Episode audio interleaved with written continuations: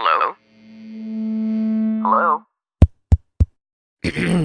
Podcast Network Asia. Network Asia.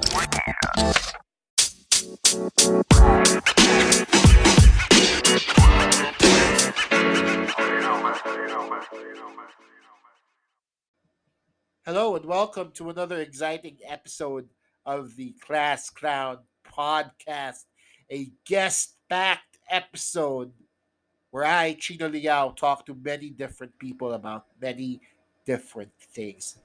If you are a listener to this podcast, thank you for doing that. Uh, and you may have also noticed that this is your only episode for the week. Uh, I did not put out a solo pod today, or this week rather, because I. Oh, may I insert your own reason here. Just, you make up the reason. I'm too lazy to think of a reason right now. But uh, what I will say is I made up for all the comedy talk, all the insight that you've missed on this week's episode. Because this week's episode is so chock full of lessons and learnings and insight into the lives of overseas Filipino workers, OFWs, who have started doing stand-up comedy thanks to the Cool Pals open mic. Now, if you don't know what the Cool Pals open mic exactly is, then you are in 99.9% of the minority that listens to this podcast. Ikaw yung 0.01%. Kasi lahat ng nakikinig dito, feeling ko galing sa Cool Pals. but, uh, I may have my own listenership. I don't know. I don't know. But if you are in the 0.01% of listeners who don't know who the Cool Pals are, well, they are an amazing stand up comedy group from Comedy Manila who have started their own podcast very successfully, I might add. And they have their own community as well. One of the great things the Cool Pals have been able to do is is develop and cradle this community of pe- people, of listeners from around the world, from all walks of life, who have only one thing in common, and that's to laugh. They just love a good laugh. You know, in, in such heavy, depressing times, a good laugh is just the best thing in the world. And all of them have bonded over this shared enjoyment for comedy. So much so that some of them have decided to try stand-up comedy for the very first time. Now listen, stand-up comedy is not the easiest thing to do. And to do it on Zoom during a pandemic, forget about it. It's so I don't know why I became an Italian there, but uh, you know, just it's just so hard, you know, and it's even harder considering a lot of these guys are based outside of the Philippines. We are going to talk to people based in the Middle Middle East, Middle Middle East, from Qatar and United Arab Emirates.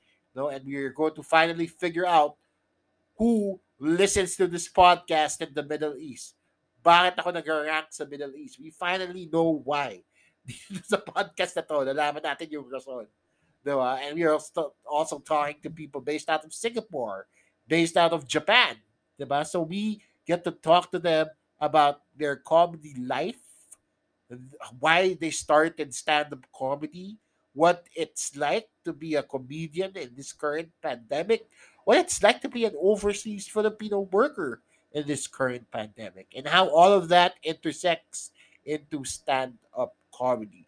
So join me as I talk to the Cool Pals open micers named Jomar J, RJ Acorantes, Masa Nioka, and Earl Zelter Arguelles, and Earl R.B. Lampito. Alright, nandito na tayo sa ating interview portion ng ating episode. At syempre dahil alam ko naman na madami sa inyo ang listeners din ng Cool Pals. No? So alam ko din na kilala niyo yung mga guests ko for this episode. Uh, this very special open micers abroad feature episode na ginather up ko sa mga members ng open mic community ng Cool Pal. So, hayaan ko na silang i-introduce yung sarili nila isa-isa, starting with their name and kung saan silang bansa naka-base ngayon. So, simulan natin kay kay Earl na lang. Sige. Hello! Kailangan lively. ako po si Earl RB. Nasa Singapore po ako ngayon. Alright. Okay. Jomar. Ako po si Jomar J. Nandito naman ako sa Doha, Qatar. Okay. So, si Masa naman. Hi, I'm Masahiro. I'm from Yokohama, Japan. Okay. And syempre si RJ. Hi, I'm uh, RJ Acorantes from uh, Sharjah, UAE. Okay. And of course, last but not the least, Zelter. Good evening po. Ako po si Shelter from Singapore din po. Okay. Pero nasa Pilipinas ka, diba? Yes. oo. Ngayon. no, Pero sa palis, ngayon. palis na rin ako. Pero pa New Zealand Ah, naman. okay. Oh, kasi kung hindi ka alis, sisipain kita from the episode. eh. Pero, alis ka naman pala. Alis ka naman pala.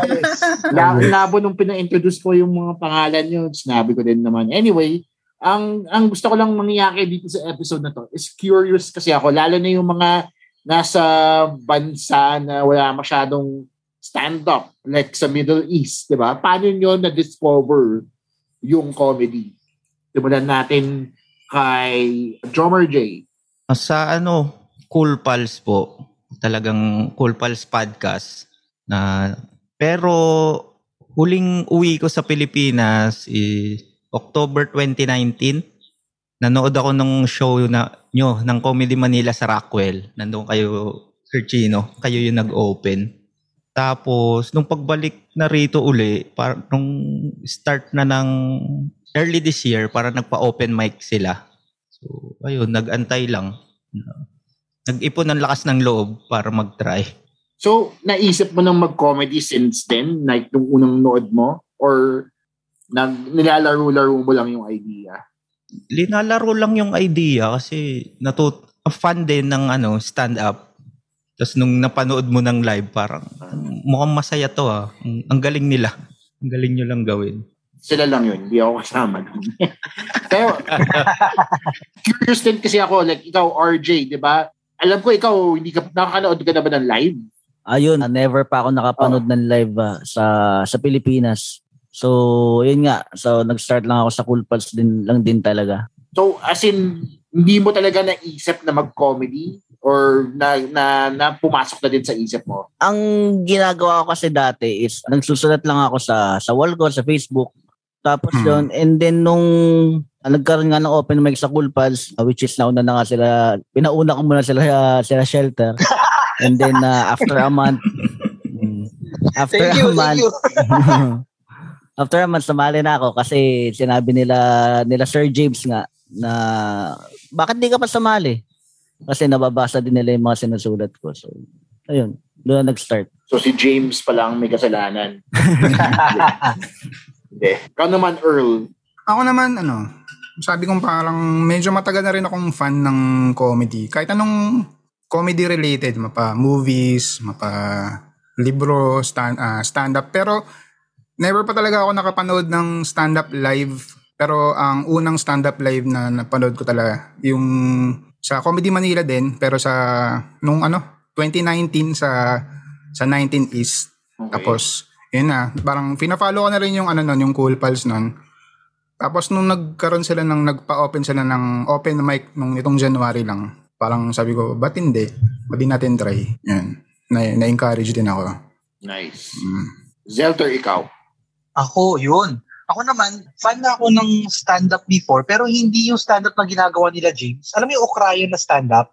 Mga bakla na stand-up. Oo, oh, yan. Okay. Yan. Sa 21 Street, yung mga ah, laugh line, mga ano. So, nanonood na ako before ng mga ganong klaseng stand-up. So, ngayon lang ako, ngayon ko, actually, ngayon ko lang din nalaman na meron palang Filipino stand-up na katulad ng ganito na ginagawa nyo. So, ayun, na-curious ako. And, nag-ano kasi ako eh. Nagtuturo ako ng first aid sa Singapore. Okay. And every time nagtuturo ako ng first aid, nagpapatawa ako. So may mga dalawa, dalawang tao nag-approach sa akin. Isa, nag, nag-open mic din siya, ah, Australiano, na nag-open mic. Sabi niya sa akin, why don't you try doing an open mic, doing stand-up comedy? Sabi ko, ha, talaga, meron ba? Parang ganun. So yun, nung nag-open up yung nag-open up yung Cool Pals, eh, ayun, tinry, ginrab ko yung opportunity, sabi ko. Oh, interesting yan kasi sa Singapore ang daming open Mm. mics nung hindi pa nag-pandemic eh. Oo nga. Mm. Oo nga. ang, da- ang dami isa yan sa hotbeds ng comedy Totoo. sa Southeast Asia eh. Oo, So, sayang. mm. Hindi, lately ko na lang nalaman na may mga open mics pala Mm. sa Singapore nung Oo. nag-lockdown na. Oo, Ako ko kaya pa napanood si Sam C ata, si Sam Oo. C sa Singapore. Oo, magaling din. Mm. So, nung nagpunta ba ang Cool Pals dyan, kayo nila Earl, nakanood kayo? Hmm, ako, yes, oo. nakapanood ako. Ikaw, Earl. Ako, ako hindi. Gusto ko sana. Kaso ano yun eh, parang start na siya ng nung COVID nun. Parang, Ah. tas ako eh, parang napalaning na ako. Kaya hindi, eh, sayang. Oo. Mm. Sayang. Saka Magkakasakit. kuripot si Earl. Saka kuripot talaga siya. Hindi, di mo naman siya masisisi. Mahal ang Singapore. At saka Mahal ka nanghihinayang, nanghihinayang din ako na ano, na napalampas ko yung comedy scene sa Singapore. Tsaka hindi ko rin nga nalaman na ano na nung nalaman kong nag, nag, nagpupunta pala dito sila GB, ganyan. Parang Oo. lately ko na lang siya nalaman. Parang sam- sayang. Ako, yan. Ah, Kami, ah. kami nila GB, lagi kami mahilig kami mag-travel for comedy. Naghahanap ako dati ng mga rooms sa sa, sa Singapore at sa Malaysia eh. Eh, kay Masa naman, Masa ikaw di ba parang twice ka palang nag-open mic, sabi mo? Ah, Pa- twice pa parang lang. paano mo naman na-discover? Sa Cool Pals lang din? yung courage na mag-stand up sa Cool Pals, kila, ayan, si kila RJ, kila Jomar J. Pero yung stand-up talaga, matagal na akong fan ng stand-up. Mga Dave Chappelle, Daniel Sloss, then marami pa eh. Marami pa akong mga pinanonood before. Yun yung hobby ko before manood ng mga stand-up special sa YouTube. Then yun nga, nung nakita ko meron scene sa Pilipinas, and una kong napanood talaga nun si Alex. Siya yung hot nung ano na, nung kapa na na, siya yung unang-unang kumbaga siya yung may mga videos sa YouTube Oo. sila ni Team Tayag. So Oo. yun, then nagtry ako manood, nagustuhan ko din. Pero yun nga, yung sa pag-open mic, sa dahil sa kasama sa Cool Pals, kila Kuya RJ, kila Jomar J, yan, sila yung kumbaga nag-push na, may mga jokes na ako, pero wala akong lakas ng loob na mag, ano, na sumalang kasi nga parang corny para sa akin yung jokes. so, Interesting, interesting din yung mga kwento nyo kasi ang dami sa inyong nagsabi na sa online lang din talaga kayo yung nag-start eh, Mm. di ba? And syempre, pag kahit naman sabihin mong online lang yan, grabe pa rin yung kaba, di ba? So, ano naramdaman nyo yung unang salang nyo?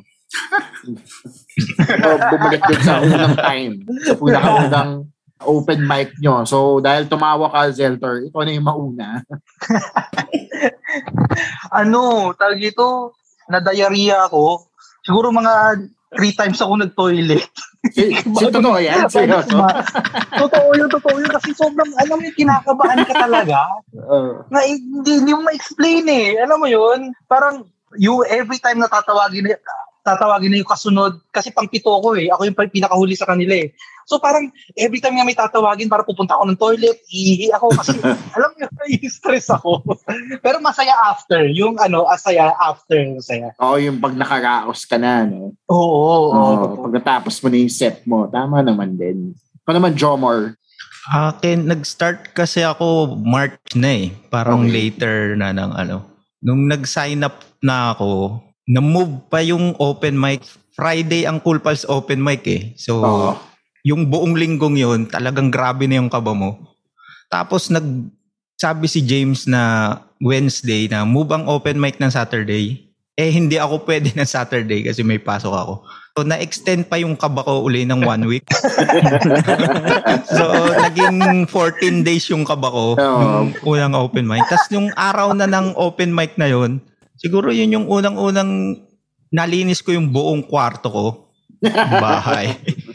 Kasi naghahanap ka ng outlet para mailabas mo yung kaba. Saka yung una kasi parang sinabi ko, isang beses ko lang to gagawin. Bucket list lang. Yung masabi mo lang na, uy, nag-open mic ako. Okay. Okay. na. Pero nung natapos mo na, syempre na-addict ka na eh. Dalas mo na mag-open mic. Hmm. Na sa mga features eh, di ba? So, ikaw naman, Earl. Ako naman ano, chill lang ako. Alam ko chill ako nun nung nag nung nag-sign up ako. Tapos may kasalanan nito si Selter kasi. Si Selter tuwing hindi. kinakabahan ako pre. Kinakabahan ako. So nakakahawa yung kaba niya. kasi chill lang ako nung una. Kasi Chino, Tapos nung kasi Chino, siya, si Ah. Earl ang yumaya sa akin sumali. Okay. Wala akong balak sumalang sa, sa, sa open mic. Niyaya na ako ni Earl. yun nga. Tapos ako na nga nagyaya sa kanya nang hawa pa siya ng kaba. So so isang linggo na yun. Nung isang linggo na yun, di nagpa-practice ako. Pero, pero nung mismong, ano na, mismong araw na mismo, doon ko na naramdaman. Parang ganun din, kagaya na kay Zelter. Nagkaroon yata ako ng problema sa pantog. Parang mayat maya, na, naiihi ako, nagbabanyo ako, kahit walang lumalabas, parang ganun. Hanggang ngayon, ganun pa rin hanggang ngayon. Actually, tuwing may salang kami, hindi siya nawawala. Number Pero one killer yan ng mga komedyante, yung problema sa pantog. Se- second na lang yung second na lang yung drugs tsaka babae. Number one talaga yung pantog. eh. kidney, kidney failure pala. Oo. Oo. So yun, after ng, ng set ko, yun, okay na. Actually, hindi nga kaagad siya nawala eh. Parang nandun pa rin yung, okay ba yung ginawa ko? Parang, tapos na, pero okay ba yun? Ah, Parang interesting. Interesting yan kasi yung sensation na yan, dapat later on na pumapasok sa comedians yan eh. Pag nakailang set ka na eh, yung self-doubt. Mga five years later na pumasok yung self-doubt. So anyway, ikaw naman, Masa. Yung sa akin, ano, yung sa akin, biglaan yung pagsalang ko actually. Kasi nasa trabaho ko nun, tapos yung group chat ng SDB nga, biglang tinataga ako, sumalang ka na, sumalang ka na. Sabi ko, wala akong joke. Wala, ano, may mga jokes ako, pero nahihiya ako. Then, yun na, parang, na, hindi naman sa napilit, parang sige, sabi ko na nga, try ko. Then, nung trinay ko, bumomba nga, isa lang yung joke na tinawanan. pero, ayun, ako ako ng courage na mag-try ulit nung sumunod. Pero yung after, yung question nga na after mo na sumalang, yung sinasabi lagi na, yung sinasabi lagi nila James, nila G, Sir GB, na yung after feeling mo na hype up, kailangan ng banlaw. Naramdaman Mm. ko nung gabing yun Mm. na kahit hindi nakatumawa yung masyado yung mga tao, na iba yung feeling na kapag nakapag-set ka nga. Kaya yun, parang na, na-inspire ako na so yung sumunod kong set, gandahan ko yung delivery ng mga jokes. Tsaka ibang jokes yun. Kapag, na, mas nakakapagsulat ako pag may naisip ako, sulat agad. Though ginagawa ko na yung before pa, na pag may naisip ako joke, susulat. Pero mas naging eager ka lang na isulat lalo pag yung naka-experience ka na ng ano, stand-up. Nice. Okay. Si RJ naman. Ayun sa akin nga, ah, tulad na nung kay Jomar J. So one week akong ano, kinabahan. After ng sign up, kinakabahan na ako. Tapos yun, pinractice ko na siya.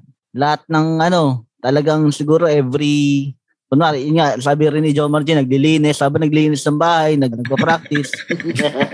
Ah, na, habang naliligo, nagpa-practice, talagang praktisadong praktisado yung ano na yun.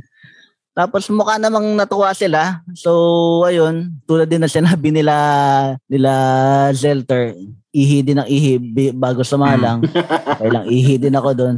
And yun, after nun, okay, mukhang okay naman. Tapos after maybe, kasi bawal yung consecutive eh.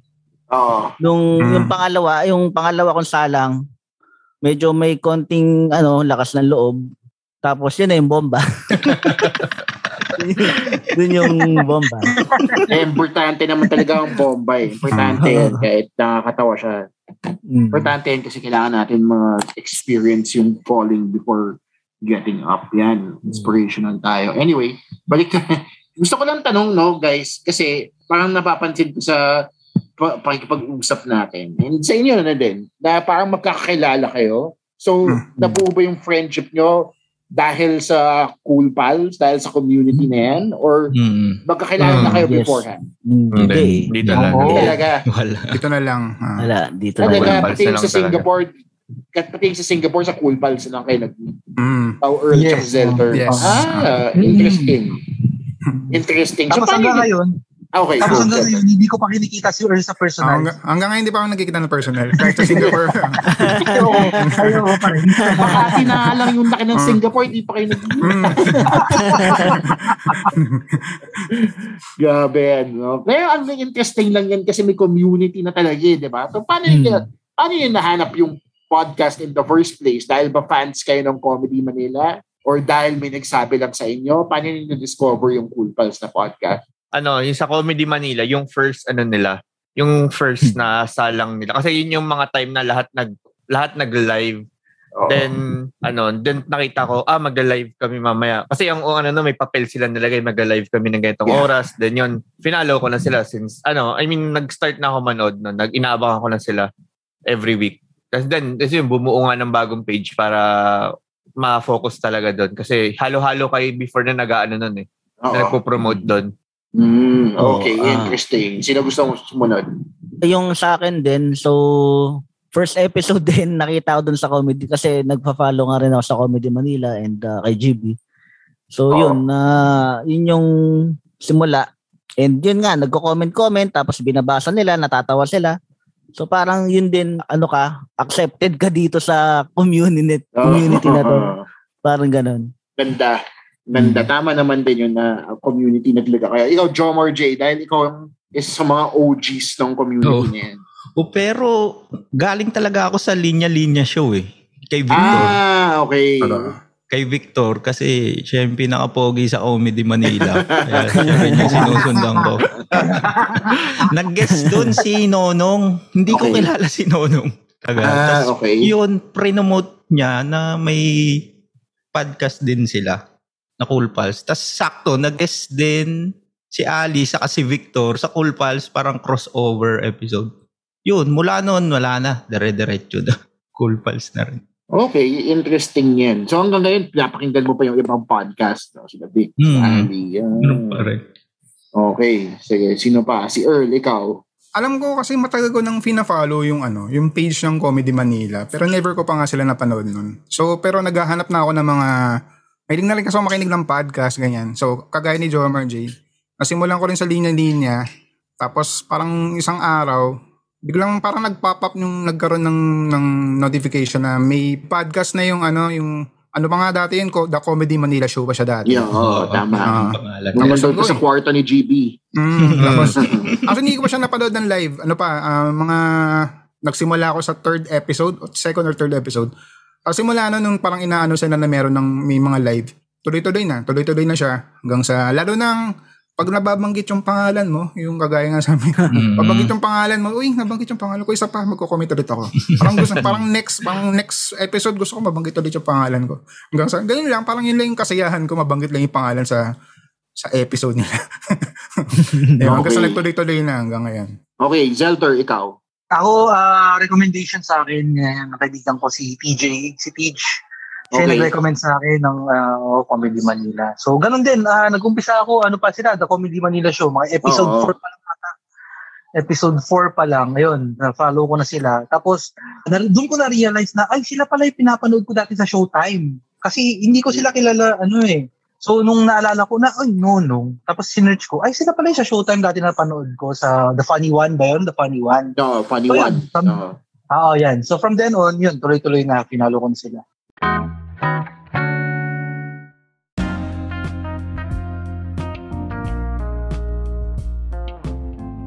All right, that's super sexy music.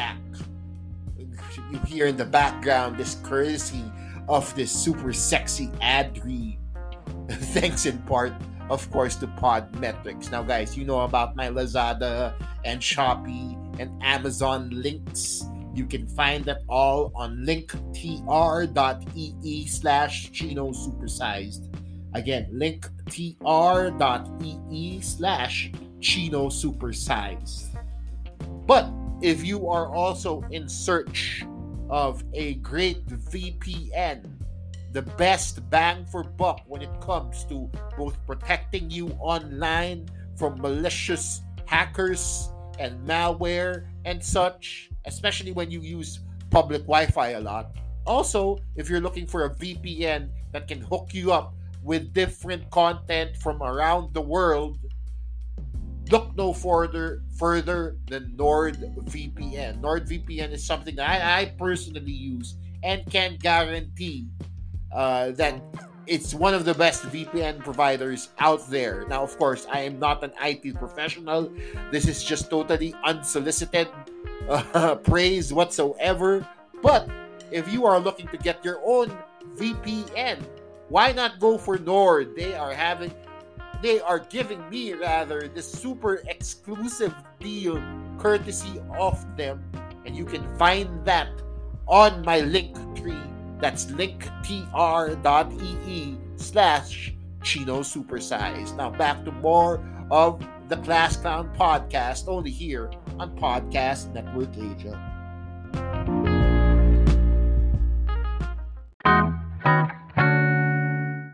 punta tayo sa OFW questions, no? Kasi curious ako, 'di ba? Um perception ko, yun yung word. Perception ko sa OFW is lalo na kay Jomar and kay RJ, malayo sila ng lugar eh, 'di ba? Parang very isolated yung mga lugar niyo, tama ba ako? Mm. Yes. Okay, so paano kayo na-inspire ngayon magsulat kung majority of the time mag-isa kayo or wala kayong makausap na ibang Pilipino pero yung Mm. material nyo kasi very Filipino-centered pa rin eh. So paano paano kayo na-inspire magsulat in in ng comedy ngayon in in that far place? So start natin kay RJ. Kasi sa akin, ah, mostly yung material ko is ah, family. Okay? So, yung frustrations na hindi ko kasama yung ah, yung pamilya ko, yung yung anak ko tapos ah yun nga yung sa online school niya. So, dun dun siya nagsimula eh. Yun din yung unang material ko sa unang salang ko sa open mic. So, yun, dun yun na dun na rin ako halos nag-concentrate talaga. And then some ah, political and ah, social ah, topics. Matanong ko lang kay RJ dahil nasa malapit ka, malapit ka ba sa Dubai? Tama ba ako? o Hindi. Yes, katabi siya ng Dubai na So city. nakanood ka na ba ng comedy dyan? Kasi parang meron na ulit eh. Yes, meron dito pero ano eh never had a chance na manood nung, nung stand-up comedy pero yung yun nga yung oh, yung Okrayan meron. Okay. Yun, yun Meron, yung mga ah, merong ko. Okrayan din. Oo. Okay. Yun yung madalas ko napapanood dito. Okay. Ah, okay. So meron din palang Okrayan dyan. Pilipino din yung nagpapatawa. Oo, mga ano Oh. rin, mga mga singers din. Ganun, Okay. same same na concept sa Pilipinas. Oh, interesting. Okay. So ikaw naman, Jomar. Ako kasi nung nag-start, ang gusto ko talagang isulat na material yung tungkol sa experience ko dito. So parang pumatak siya na nalinya sa, siya sa mga OFW jokes na rin. Okay. Stereotypes, yung mga gano'n. Yung, lalo yung, naalala ko yung una kong material, yung mga bawal dito eh. So parang may Tapos- napaghuhugutan ka Mhm. experiences. Tapos parang yung pagiging ipokrito rin nila ng mga tao dito na Okay. bakit bawal yan pero ito ginagawa nyo naman. So parang may frustrations ka sa buhay, nilalabas mo na lang sa comedy. Mm. Ah, okay. So paano ka nag-evolve ngayon from that to yung Ay, tayo lang. Material mo? Di ba ngayon meron ka ng material tungkol sa mga minor de edad. Meron ka ng Personal paano- experience na ni Jomar J Or- kasi yun eh. na personal experience din kayo. Parang ano siya. Oo, hindi siya lalabas katulong Hindi namin susumbong. Oo. Hindi namin susumbong. Oo, dito dito lang naman to sa Spotify. So, Yeah. oh, maliit lang naman na ano to eh. Oo. Ba? eh, Kasi parang dito, yun, yun na lang yung libangan mo, yung mag-Instagram. Hindi maghanap Ah. ng minor de edad ah, mag-Instagram. so, parang nung ano, wala, na linulo lang nila ako na, ba't ganito yung Instagram feed mo? Puro yung mga pina-follow mo, puro ganito lang. So parang doon, nagawa ko na siya ng joke na Ah, hindi yeah, ko ginagawa yan, sabi ko. idol ko yung joke. na lang Ang siya. Oo. Ang ganda ng joke na yan. Doon naman tayo sa Singapore Boys, kay Zelter. Ah, ako, ano, ah, Paano ka na-inspire gumawa ng ng jokes, di ba? And Singapore naman kasi hindi naman siya kasing isolated as the Middle East. May mga Pilipino dyan, eh, di ba? Oo, tsaka kung mapapansin mo yung mga jokes ko, kasi parang medic ako eh. Okay. So, medical related Oo. lahat ng jokes ko. Yun. So, all about CPR, all about mouth to mouth, and ano. Actually, ginagamit ko na siya before nung nagtuturo ako ng first aid. Nagpapatawa-tawa ako sa klase ko. Actually, doon ko na-realize na kaya ko pala. Doon ko doon ako nagka-realization na, uy, kaya ko pagpatawan ng tao ah. Kasi nagtuturo ako ng first aid, nilalagyan ko ng konting jokes. Kasi ang course kasi ng first aid, boring yan eh. Boring Okay. talaga yan eh. So, nilalagyan ko siya ng jokes, nagpapatawa ako. Hanggang sa may mga nagtatanong sa akin, uy, nag-stand-up comedy ka ba? Or nagpapatawa ka ba talaga for a living? Sabi ko, no. Sabi ko, I just, just do this for passion, sabi ko. So, ayun, yung mga, ano ko, na, nasusulat ko is more on medical kasi yun yung field ko talaga. Okay. Sige. Di ba kasi ang, ang ba, ba, concentrate lang tayo sa'yo saglit. Ang trabaho mo, very stressful yun, di ba? Paramedic ka eh, di ba? On call ka. Oo. lalabas ka. So, hindi ka ba nahihirapan na magsulat ng jokes about a serious stressful topic? Or ginagawa mo siyang outlet lang din? Ayun, mostly outlet siya kasi katulad din ng sitwasyon ni RJ and Jomar J, malayo din ako sa family ko. So, yung anak ko nasa Pilipinas. So, pag uwi mo ng bahay, malungkot ka eh. I mean, stressful ka. You, you, you work 16 hours. Minsan, Mm. nagka, nagka 21 hours kami straight eh, na shift eh. Okay. Pero at the end of the day, parang may, ano yun, pag uwi mo sa bahay, malungkot ka pa rin kasi hindi mo kasama yung anak mo. Alam mo yun, malayo ka sa pamilya mo. So, yun yung naging outlet ko rin na, yun, magpatawa ka and, ano, gumawa ng jokes. Parang ganun. Okay. Mm, Tsaka tumingin din sa minor de edad. No? Kasi yung- Sama ka din. Sama ka na din doon. Oo, kasama din ako. Ikaw naman, Earl. Kasi ako naman, before pa ako mag-open mic, mahilig na ako mag, ano, mag, magsulat-sulat. Kumbaga, sulat lang sa sa status ng Facebook mo, ng kung ano-ano, na feeling mo witty. Tapos may, may mga friends ako na, may isang friend lang ako na parang lagi ko pinagsasabihan ng, uy, tingnan mo tong nangyari sa akin. Mga material ko kasi parang mostly, parang galing na sa mga personal experience na nakakatawa, na feeling ko nakakatawa. Tapos, katunayan nga, at nakapagsulat pa ako ng ano, ng parang, ng vlog. May uso pa yung mga vlog dati. Mga Mm. vlog spot, ganyan. Oo. Parang gumawa ako ng kwento doon. Parang ang experience ko lang dito sa Singapore. Parang tinawag ko siyang ano, Cheryl nasan ka? Naghahanap ako ng ng love life nun. Si Cheryl pala may kasalanan eh. Oh, ang pangalan ng vlog ko nun, ano, ako si romnick.com vlog, parang ganun. Totoo yan. I-google mo yan. oh. Ah, Kasi, kasi bilang single dito sa Singapore before, syempre yun lang yung pagkakaabalan ko, maghanap ng, ng love life. So, Mm. ganun mostly yung mga, mga nasusulat ko before. So, mga personal experience lang. Yun. Ah, Try ganun. mo rin mag-follow ng minor de edad. Ah, Oo. sige. Hindi, sabi ko nga dapat punta na lang siyang gay lang eh. Baka meron din doon eh. Medyo Anyway. kamig nga kay Romnick to eh. No? Medyo kamig nga eh. No? Kay Romnick. eh. Oo, medyo awit kay Romnick eh. Pag nagka, ano, pag nagka-ulcer si Romnick. Yung tumor siya sa mukha. Ganun. Anyway. So, ikaw naman, Masa, finally, ikaw. Anong anong nag-inspire sa'yo? Ano, what inspires you to write comedy? Paano ka nagsusulat? Yung sa akin kasi ano eh, personal experience. Pero yun nga, yung nasabi ko, ang pinaka-inspiration ko talaga yung mga nag-open mic na nauna sa akin. Okay. Kasi syempre, kung baga nagawa ng iba, kaya ko rin yan, ganun, na na-inspire ako na, ah, ginagawa nila, hindi sila nahihiya. Tapos yun, yung mga inspiration ko sa, ko- sa ano, since sabi ko, nabanggit nga dalawang salong pa lang, pero mostly ng mga jokes ko, ano pa lang, naghahanap ako ng footing ko talaga. Pero Mm. mostly personal experience, yung mga, ano, yung mga nakikita mo sa paligid mo, ganun pa lang yung ano. Tapos then, yung pag may mga naisip akong jokes, binabounce ko dun sa dalawang ka- kaibigan ko. Parang, oh, okay ba to? Ganun.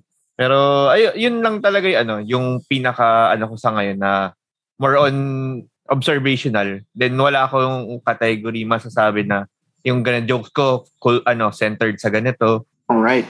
So, ngayon dahil OFWs kayo at nag-open mic kayo virtually, gusto gusto ko lang malaman is alam ba ng families nyo, ng mga office mates nyo, ng mga katrabaho nyo dyan na nagko-comedy kayo and napanood na ba nila kayo? Sino ba gusto mag-start? Jomer J sabi, oo. Oo, nung una parang nahihiya ka pa sabihin eh. Oo. Kahit sa family mo na parang dati kasi parang yung Friday nga oh, so family day. Sinasabi ko sa anak ko na I have open mic. Parang sabi, six years old pa lang siya. So sabi niya, why you will open your mic?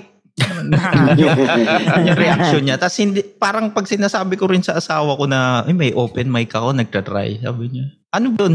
Parang, parang ganun lang yung reaction nila. Tapos yung sa work naman, parang pag nung napansin na nila na nagpapapalit na ako ng schedule ng Sabado de Bomba para makahabol. Kasi duty time yun eh. So Okay. Nagpapalit ako ng shift, ng morning para makahabol sa Sabado de Bomba. Sabi Oo. ko ay may open mic kasi ka sa Ulpas. So, anong, teka, pwede ko bang malaman kung ano muna yung work mo dyan? Ah, receptionist ako sa isang dental clinic. Okay. Receptionist. So, yung mga, kaus- mga katrabaho mo, Pilipino din, I assume. Pilipino, no, tas yung mga doktor namin Arab saka Indian. Okay, baka, kasi, uh, na-bring up ko lang yan, two reasons. Number one, napansin ko, yung podcast ko, na to, itong podcast na ginagawa natin, number 64 siya sa Saudi Arabia. So, hindi ko alam kung bakit. No? Ang labong ranking nun. Pero baka na tayo sa mga yan. And number two, and number two, kasi baka nga na-inspire kayong magsulat dahil sa mga trabaho nyo. Nangyari na ba yun? Mm. Na, na, napasok niyo yung work niyo sa writing niyo? Oo. Yung ako yung material ko about sa mga ano, yung sa Arabs na yung mga katulong Oo. kasi dahil nga reception nito, parang nakikita ko yung sitwasyon nila. May nakakausap pa ako dati noon na hindi sila pwedeng gumamit ng cellphone. Oh, wow. Sasabihan, sasabihan ka na, kabayan, baka pwedeng makahiram ng cellphone. Na SIM card. Wow. So parang nakakaawa lang. Nakakaawa talaga yung lagay ng ibang Pinoy na nandito. Sa Qatar yan, naman. Mm. Sa Qatar. Okay, interesting. Okay, so, sino ba? Sino ba ba? RJ, ikaw. Yung mga nakakaalam lang na nag-open mic ako is yung family ko. Tsaka yung mga friends ko sa Facebook. Yun lang. Okay. And uh, ayun, syempre kasi kailangan mo rin paalam talaga sa anak mo na Sa anak talaga, katulad- hindi sa boss. Ha? Oo. Sa anak talaga. Oo, kasi katulad nga ni Jomar J, ano to eh, ah, family day. So, ito yung time namin Ah. mag-usap. So, tapos ipapaalam mo na mag-open mic ako. ah, ibababa ko muna tong tawag natin. so, ito muna. And, ayun, tawag ka na lang pagkatapos na. So, ilang Tapos taon na yung yun. anak mo? Matanda na? Or... Ah, meron akong dalawang anak eh. ah, isang ah, seven, tsaka isang Okay. two. So, anong So- nasasabi nung seven years old? Ano Na naman siya kasi nagustuhan din niya kasi yung ano, yung kasi yung nung minsan na, naiwan ko yung cellphone ko sa kanya, pinanood niya sila GB. Tapos Mm. ginagaya niya yung ano, yung si ano, si Fred, ang batang racist. So yun ang ginagaya niya. So yun, simula ano, naging fan din siya ni GB. Lagi niyang hinahanap kung pwede niya makausap, yung ganun. Yun ang inaano niya. Ah, ang galing, ang galing. Okay. Hmm. Okay. So, sino ba ba? Earl, ikaw. ano, alam naman ng family ko, supportive naman sila. Pero ang kabilin-bililan ng, ng aking nanay, sabi niya, RB, huwag kang magmumura. Okay lang magbastos jokes, huwag ka lang magmumura. Supportive naman siya. Ayaw lang ako magmumura. So, yun. Mga friends din.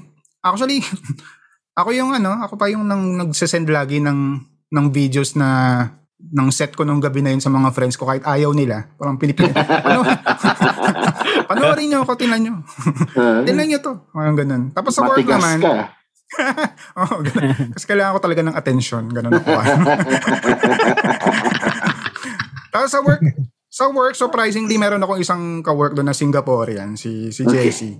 Siya pa yung ano, siya yung parang super excited sa ginagawa ko. Kahit hindi niya naiintindihan, parang sinasabi ko sa kanya yung joke na tapos tinatranslate, tinatranslate ko sa kaya ko na, na kaya niyang intindihin.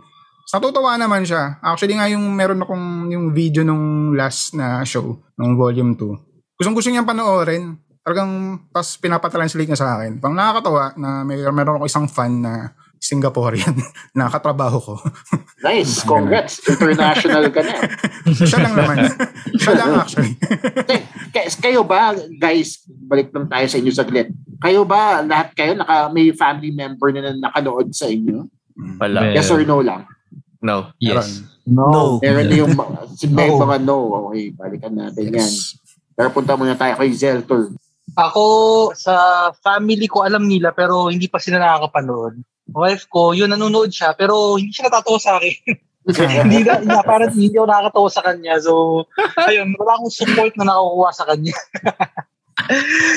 dahil ba hindi ka hindi ka off Ryan or dahil ano Ewan ko, ang corny, ang corny siguro ng dating ko sa kanya. I, I feel for you, Selter.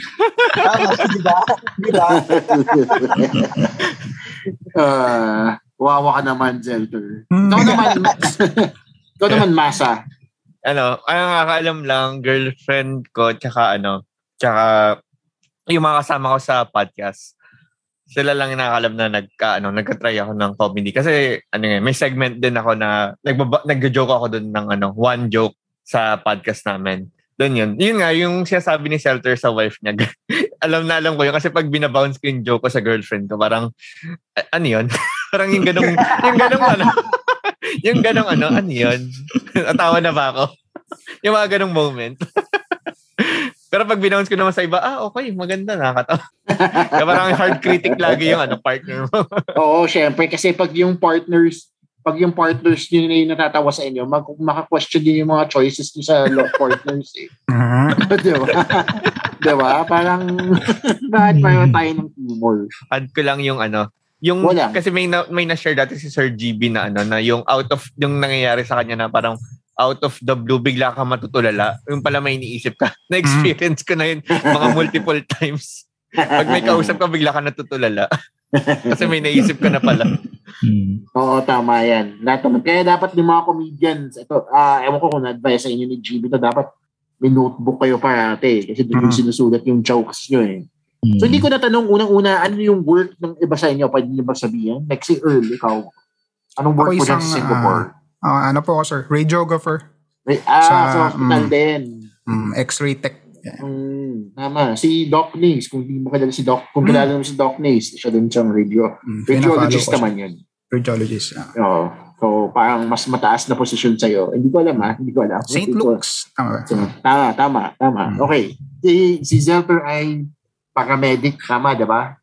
Yes po, paramedic. Oo. Tapos si Masa naman, ikaw. Ako, data center engineer. Okay. Wow, hindi ko alam IT, kung ano yun. IT related. IT related. Oh, hindi ko alam kung ano yun. So, hindi ko na acknowledge. Kasi, parang, kailangan mo ng college degree para dyan eh. So, IT, ano, IT. IT IT degree lang. related. Oo, Okay, IT ikaw naman, related. RJ. Ah, office staff ako sa oil and gas. Okay. So, yung mga work nyo ba, nabalik tayo dun sa question ko kay Jomar J kanina, no? Yung mga work nyo ba, napapasok nyo yung humor nyo dun sa sa office setting? Or nagagamit nyo ba yung work nyo as inspiration para makagawa ng jokes? Ano ba? Paano ba nagre-relate yung work nyo dun sa stand-up nyo? Sa sa akin, parang wala akong naging material talaga related sa sa work and ah, hindi ko rin siya nagamit kasi wala rin akong kinakausap masyado sa opisina. Mas madalas ko pang kausap sila Jomar J eh, pag ano, nasa opisina. So magkausap Talaga, na ka kami sa Zoom. wala, wala bang Pilipino dun sa office nyo? Or, Meron naman, kaya lang kasi hiwa-hiwalay kami. So, ah, hindi lang ako nakikipag-usap sa ibang lahi. May pagkasuplado ko. Kaya, Hmm. siguro, ang pinaka ano ko na lang siguro na na nagawa na material is yung yung pagka mainit dito. okay. Nararamdaman ko siya. Siyempre, pag pumapasok ko sa opisina. So, yun na siguro pinaka ano. Yung, yung init. Yun na lang doon ako nag, ano, nag-concentrate. Okay, ikaw naman, Masa. Sa akin, parang wala pa akong naisip. Na nagka-try akong ipasok pero kumbaga wala pa akong may punchline. May mga naisulat na ako pero wala pa akong may punchline kasi hindi ko alam paano magiging joke yung mga experiences ko sa trabaho. Pero yung sa trabaho mismo, as mean sa trabaho, hindi ko nagagamit yung humor kasi medyo sa medyo seryoso sa trabaho eh. Medyo seryoso pag nasa Medyo trabaho. Pero seryoso. ah, oo, pag siyempre pag yung high pace kasi yung sa trabaho namin. So, kaya ang hirap makipagbiroan masyado. Alright, alright. Ikaw naman, ah, si Zelter, natanong ko na, no? So, actually, natanong ko na kay lahat. So, next question na tayo. Ang Galing ko talaga.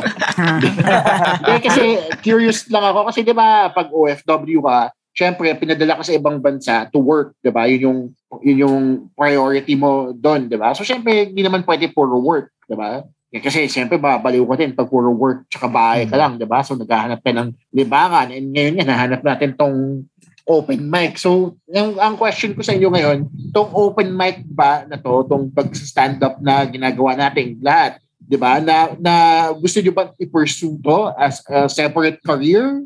Gusto nyo bang maging komedyante talaga? Or ginagawa nyo to as a hobby muna? So, punta tayo ngayon kay Pasa. Ako siguro fini-fill out ko po muna kung saan ako makakarating. Kasi syempre, hindi ko rin sure kasi kung eventually magiging ano eh, yung mga jokes ko, papatok ba talaga? Syempre, hindi naman lahat para sa career na to. So, kung magiging maganda yung takbo siguro, since sabi ko, ah, yun nga, na hindi pa ako ganun ka-expose sa open mic. So, pag nag, siguro na maging maganda, eventually, kung yung sinasabi nga nila na pag yung naging ka-level na nung career mo or yung income, event, baka possible. And Alright. kasi syempre dito, hindi naman ganun ka anong ang comedy rin dito sa ang English or Yes, oo. ano. So, parang hin- marang online-online lang. So, nakapag-try ka na ba dyan ng comedy? Kasi meron sa Tokyo eh. May mga stand-up shows sa Tokyo. May nakita ako nung pre-COVID. Then gusto ko Okay. sana pumunta. Then pero conflict sa work nung time na yun. Ah. Then nung si Yuki nagpunta dito, kaso Oo. hindi ko na, oo, yung nagpunta si Yuki nung pre-COVID, Pagka-message ko sa kanya, nasa Pilipinas. Ah, nasa Pilipinas na siya nung sayang. pinost pala niya. Kasi si, So, hindi ko na nakapag-try. oh, si Yuki, nakakuha siya ng spot dyan sa Tokyo. Dahil dun Mm. sa kasama naming isang comedian, isang comedian na kasama namin nila GB, Hmm. na nag-move sa Tokyo, si Mike Anonas, tapos naging stand-up comedian din siya dyan. So, kaya ko Mm. alam na meron din. eh. Merong isa ako nakita sa TikTok. Ay, hindi ko matandaan yung name niya. Ano rin siya? English comedian din siya. Okay. Madami ang madami ang puti. Mm. Majority ng comedians na kilala ko sa Tokyo puti. Ah, ay, hindi. Japanese yung, ano, yung Ah, yung nakikita sinasabi ko. mo? Oo, oo. Okay. Okay. Good So, job. Yeah, yun lang. Oo, ganda ng usapan natin. Anyway. ikaw naman, RB. RB, ikaw. Ano yung nakikita mo dito sa comedy mo? Sa ngayon, ano, ini-enjoy ko muna siya. Kasi, nung nag-start kasi ako, ang inisip ko lang, sabi ko, kailangan ko lang muna makakuha ng tawa. After nun, tatry ko lang ulit. Tapos ang parang ang next step ko, sabi ko, gusto ko mag-open kahit sino sa kanila. Tapos, ang sunod na parang, tas, di pa nangyari yun, pero nagkaroon ako ng unang paid gig. Sabi ko, okay, tapos na to. Sige, sunod, tuloy mo lang. Ang sunod na goal mo, ano, makapag-perform ka live on stage. Tapos from there, tingnan natin kung ano mangyayari. Basta yun lang, tuloy-tuloy lang. Sa ngayon, inaano ko siya. Ine-enjoy ko lang sa ngayon na masaya to. Huwag mo nang isipin kung anong magiging career mo ba to. Ano. Basta sa ngayon, parang step by step. Ah, sinaset mo lang yung goals mo reasonably. Mm. Kasi tama naman din yun. Kasi mabibigla Mm. ka, diba? Pag Mm. lahat mo agad eh. Diba? At kaya sa Singapore, alam ko ngayon, may open mics na sila ulit. Diba? Narinig O, sarap. ko nga, pero mm. Or sarado pa. Pero ayaw mo pa rin. Takot pa rin. ayaw mo talagang lumabas. ah, yeah, understandable naman yun kasi sa safe na safe ako dito sa maliit na kahon na to. so, eh, sino ba ba? Si Zelter, ikaw. Ako, honestly, ano dito, lumaki na ulo ko eh. Nabayaran na ako ng 1.5 eh. So, akala ko, yabang ko Diva? na eh. Hmm, Resi- resign resign ka na sa trabaho mo, huwag ka na No, punta sa resign. Singapore. Nagpaalam na ako sa 1.5 ka- misis ko. Sabi ko, I'll do this until the day I die. Sabi ko. Hindi, pero ano, sa totoo lang, naninibago pa rin ako. Hindi hindi ko nga akalain, so akalain na may kukuha sa akin. May ma- Actually, may nagtanong sa akin recently eh, kung pwede daw ba ako mag-show para sa company nila. Parang, Wow. Ha? parang, what? parang, gano'n, nag, nag, nag- nagugulat ako. And, siguro ano, siguro gusto ko siyang ituloy kung hanggang kaya ko. Kasi, ang dami ko pinagsasabay eh. Ngay- Ngayon, full-time dad ako. Tapos, paalis na rin ulit ako ng ibang bansa. So, magtatrabaho ulit ako. So, hindi ko alam kung ano pa yung future ko. Pero gusto ko siya ituloy kasi ang saya niya. And sabi mo, nakaka, nakaka ano siya eh. Ah, May adrenaline rush siya eh. Mm. Di ba? So, yun, gusto ko siya ituloy. Masaya siya na hobby. And, ayun, kung may future ako, then why not, di ba? Oh, and dito naman tayo sa Dubai, ah, sa Middle East guys kasi heavy hitters tong mga to eh. Ikaw RJ, anong anong nakikita mo dito sa comedy? Siguro, ah kasi sabi nga ni, Sir Muman sa amin na iba yun sa stage.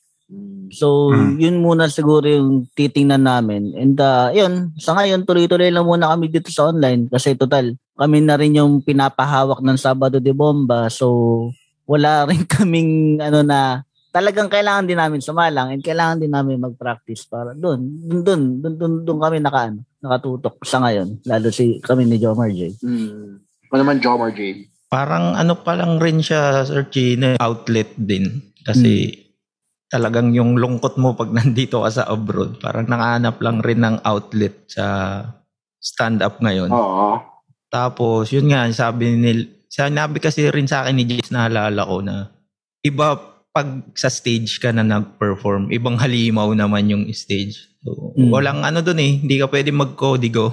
Oo. Hindi tulad dito, may codigo ka pa eh. So parang ngayon, ito muna yung virtual. tas siguro try ng sa stage kung talagang kaya mo.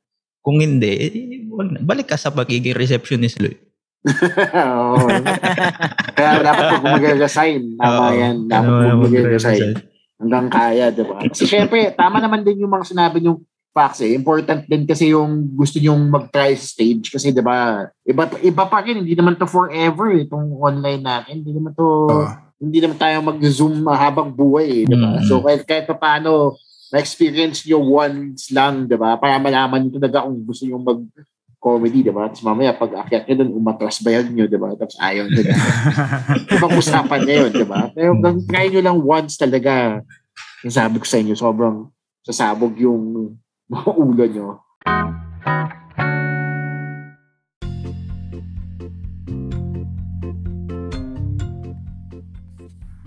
Hey, if you're a current podcaster or plan to start your own podcast soon, I want to share with you a tool that I help that I use rather to help me monetize my own podcast and that my friends is called Podmetrics. Now Podmetrics allows you to have full control of how you monetize your podcast. What does that mean? Well, you can collaborate with different brands, choose between the many merchants that fit your podcast's audience. You can also get tips and samples on how to execute your ads properly to maximize your earning potential. That's not all. You can also track how many of your listeners you were able to convert and know how much you've earned in real time. Cashing out is such a, a breeze thanks to Podmetrics. So if you're a podcaster, make sure to register and sign up by clicking the link in the description of this episode and use my referral code ClassClown.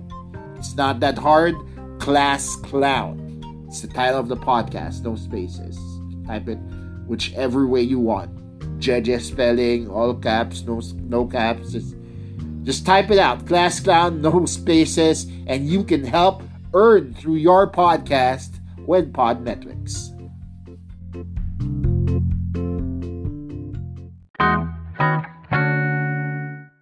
Anyway, guys, matatapos na tong episode na to, no? So, thank you first of all sa pagpahig na sumama sa akin dito sa journey na to, 'di ba? Dahil masaya siya eh, na-experience ko yung mga buhay niyo diyan, na tututunan ko yung yung life niyo diyan, 'di ba?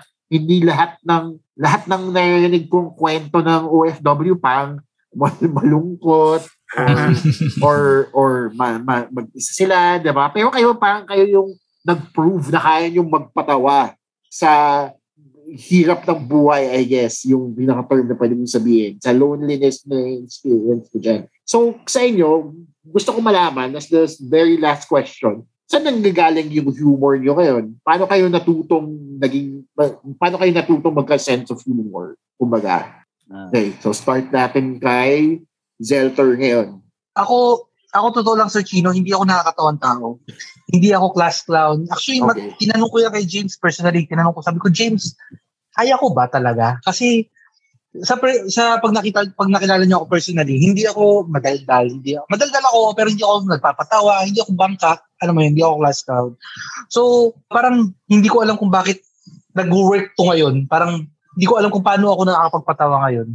And siguro ko sa process ngayon, siguro ang process ko ngayon is ano, natuto na lang din ako dahil yan, kala Jomar J, madalas ko, madalas kausap ko si Earl, si Jomar J, ka-message ko yan. So, nagtutulungan kami, nagbabounce ako sa kanila ng mga ng mga jokes ko and nakatulong din si ano, si Red Uliero. Meron siyang ginawang parang workshop, Oo.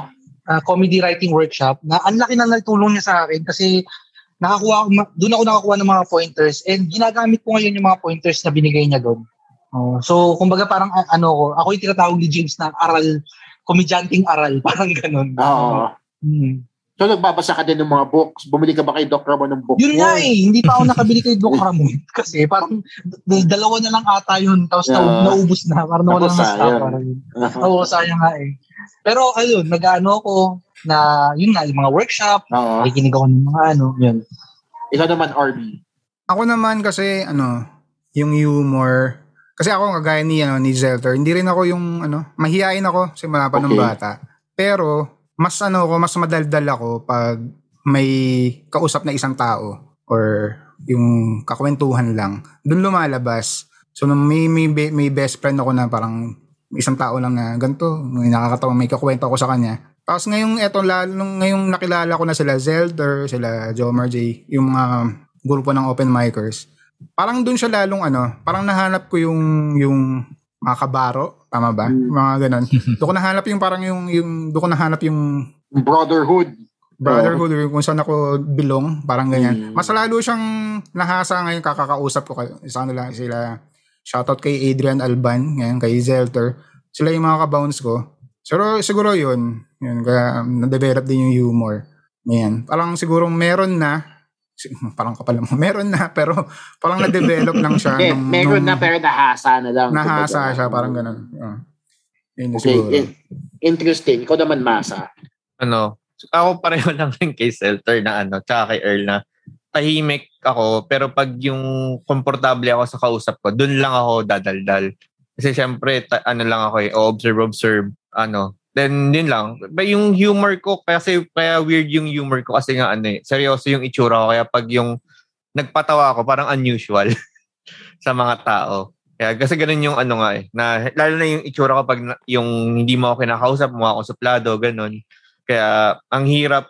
Kaya hindi ko rin alam kung papatok ba yung mga jokes ko. Tapos yun nga, yung yung sinasabi nila, yung me, pinaka-mentor ko si, ano, si Lou kasi sa kanya ko lagi binabounce yung jokes ko na "Ah, okay ba to? Okay ba to? Tapos bibigyan niya ako ng tips, ah, lagyan mong ganito or tanggalin mo to or minsan low hanging sasabihin niya. Na ganun yung pinaka na-appreciate ko na may makakausap ka talaga na kasi syempre bagong bago sa akin yung nangyayari. So may mga makakausap ka na nag-ano sa'yo, nag-guide or talagang andan dun sila para ano. May na-inspire nga ako sa mga nag-open mic. Kila kay RJ, kila Jomer J. Kasi sila yung ano eh, kumbaga sila na yung nag-lead. Masasabi mo talagang hindi for fun na lang, talagang ano sila eh, talagang nandun na talaga yung passion. Right. Okay, thank you. So, ikaw naman, Jomer J. Ako kasi nung sa school pa lang parang mahirit na. Parang medyo may na makulit. Mahirit. So, ikaw, Pero ikaw yung bangko, kumbaga, nung parang reverse Oh. Zelter. oo, bumabang, may, bumabang ka sa inuman. ganyan. Mahirit. Pero pagdating pala dun sa stand-up, iba siya. Kasi Oo, sinasabi eh. nila na hindi mo naman pwedeng i-joke yung inside joke eh. Hindi nila alam. Oo, tama. So parang natuto na lang rin ng kung paano magsulat sa stand-up yung magamit. Sa Cool Pals din talaga, yung, lalo yung mga episodes na nag-uusapan yung about sa pag-open mic. Doon na lang talaga siya nag-start. So, nakatulong din talaga yung podcast. Hindi lang siya Hmm. parang podcast for entertainment value. Mhm. Parang may natutunan din talaga kayong importante, no? Tuwing may salang ako na open mic, lagi kong the night before, lagi kong pinapakinggan yung episode 3 ng Cool Pals. Kasi Okay. parang kada dinig mo may matututunan ka na namang bago sa kanila. Tungkol sa pag-open mic, saka sa pagsusulat. Interesting. Thank you. Thank you. Si RJ naman, ikaw. kagaya ni Jomar J, tsaka kagaya din nila. Ako, mahirit lang ako pagka sa mga komportable ako na tao. Pagka yung, ano, hindi ko, hindi ko pa masyado kilala, tahimik lang ako. And, uh, ayun, siguro sa mga, dahil nga, yung mga kaibigan ko is mas mga matatanda sa akin, halos. Doon ako natuto nung kung paano sumabay ng tawanan, ng, ng asaran.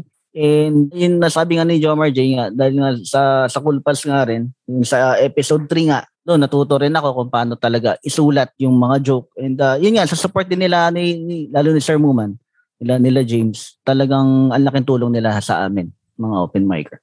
Oh, ang laking tulong nyo din sa community kasi Mm. napapansin ko dumadami na bigla yung open micers eh, di ba? Yes. Kasi hindi, and honestly, and, hindi ako sarcastic dito kayo ni insulto.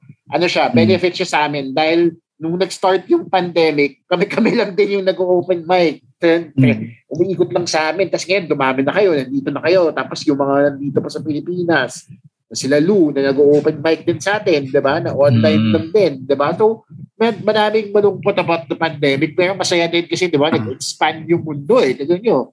May kausap ako ngayon from different countries, di ba? Tapos, nakapag-open mic din kayo. So, masaya din siya. So, thank you guys. Thank you sa magsama sa akin dito Thank sa you, episode Sir na to. Chino. Chino. Thank you. Thank you.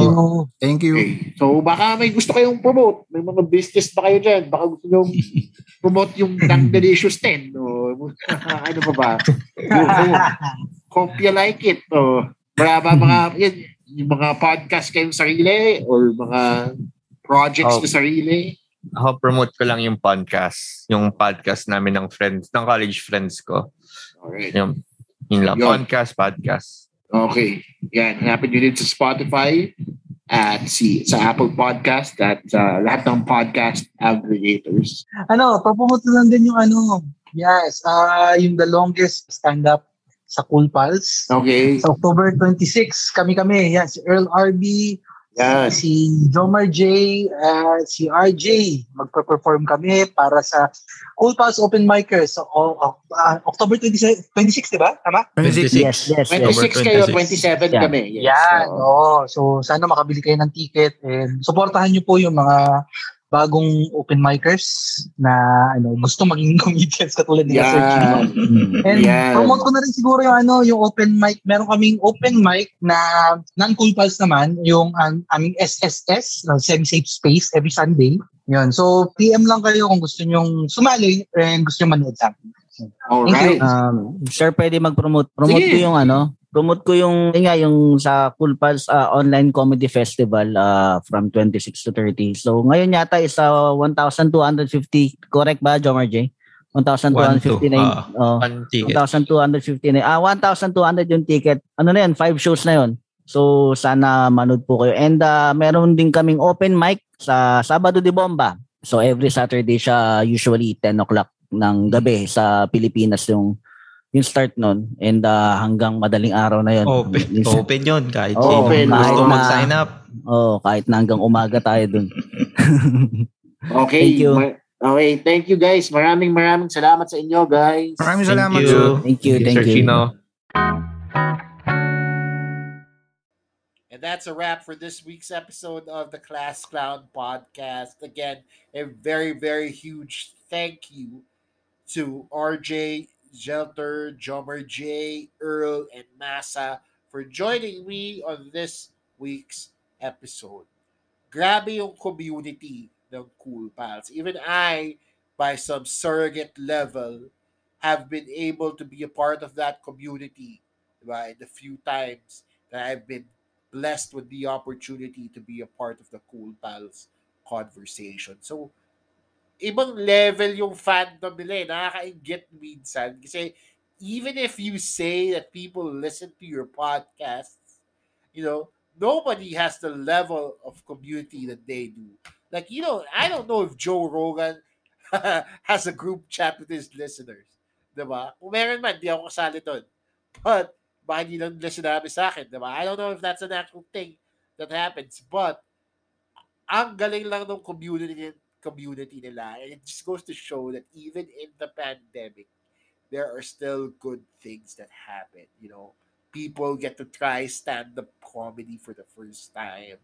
I get to do open mics around the world. Yes, binalik ko ulit sa sarili ko because I am vain and they gave me a platform.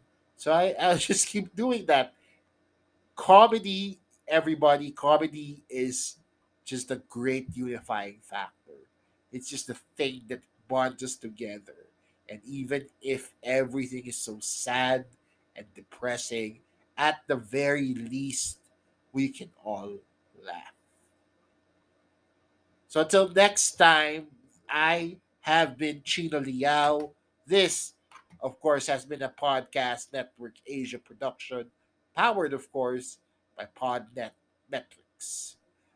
The views and opinions expressed by the podcast creators, hosts, and guests do not necessarily reflect the official policy and position of Podcast Network Asia. Any content provided by the people on the podcast are of their own opinion and are not intended to malign any religion, ethnic group, club, organization, company, individual, or anyone or anything.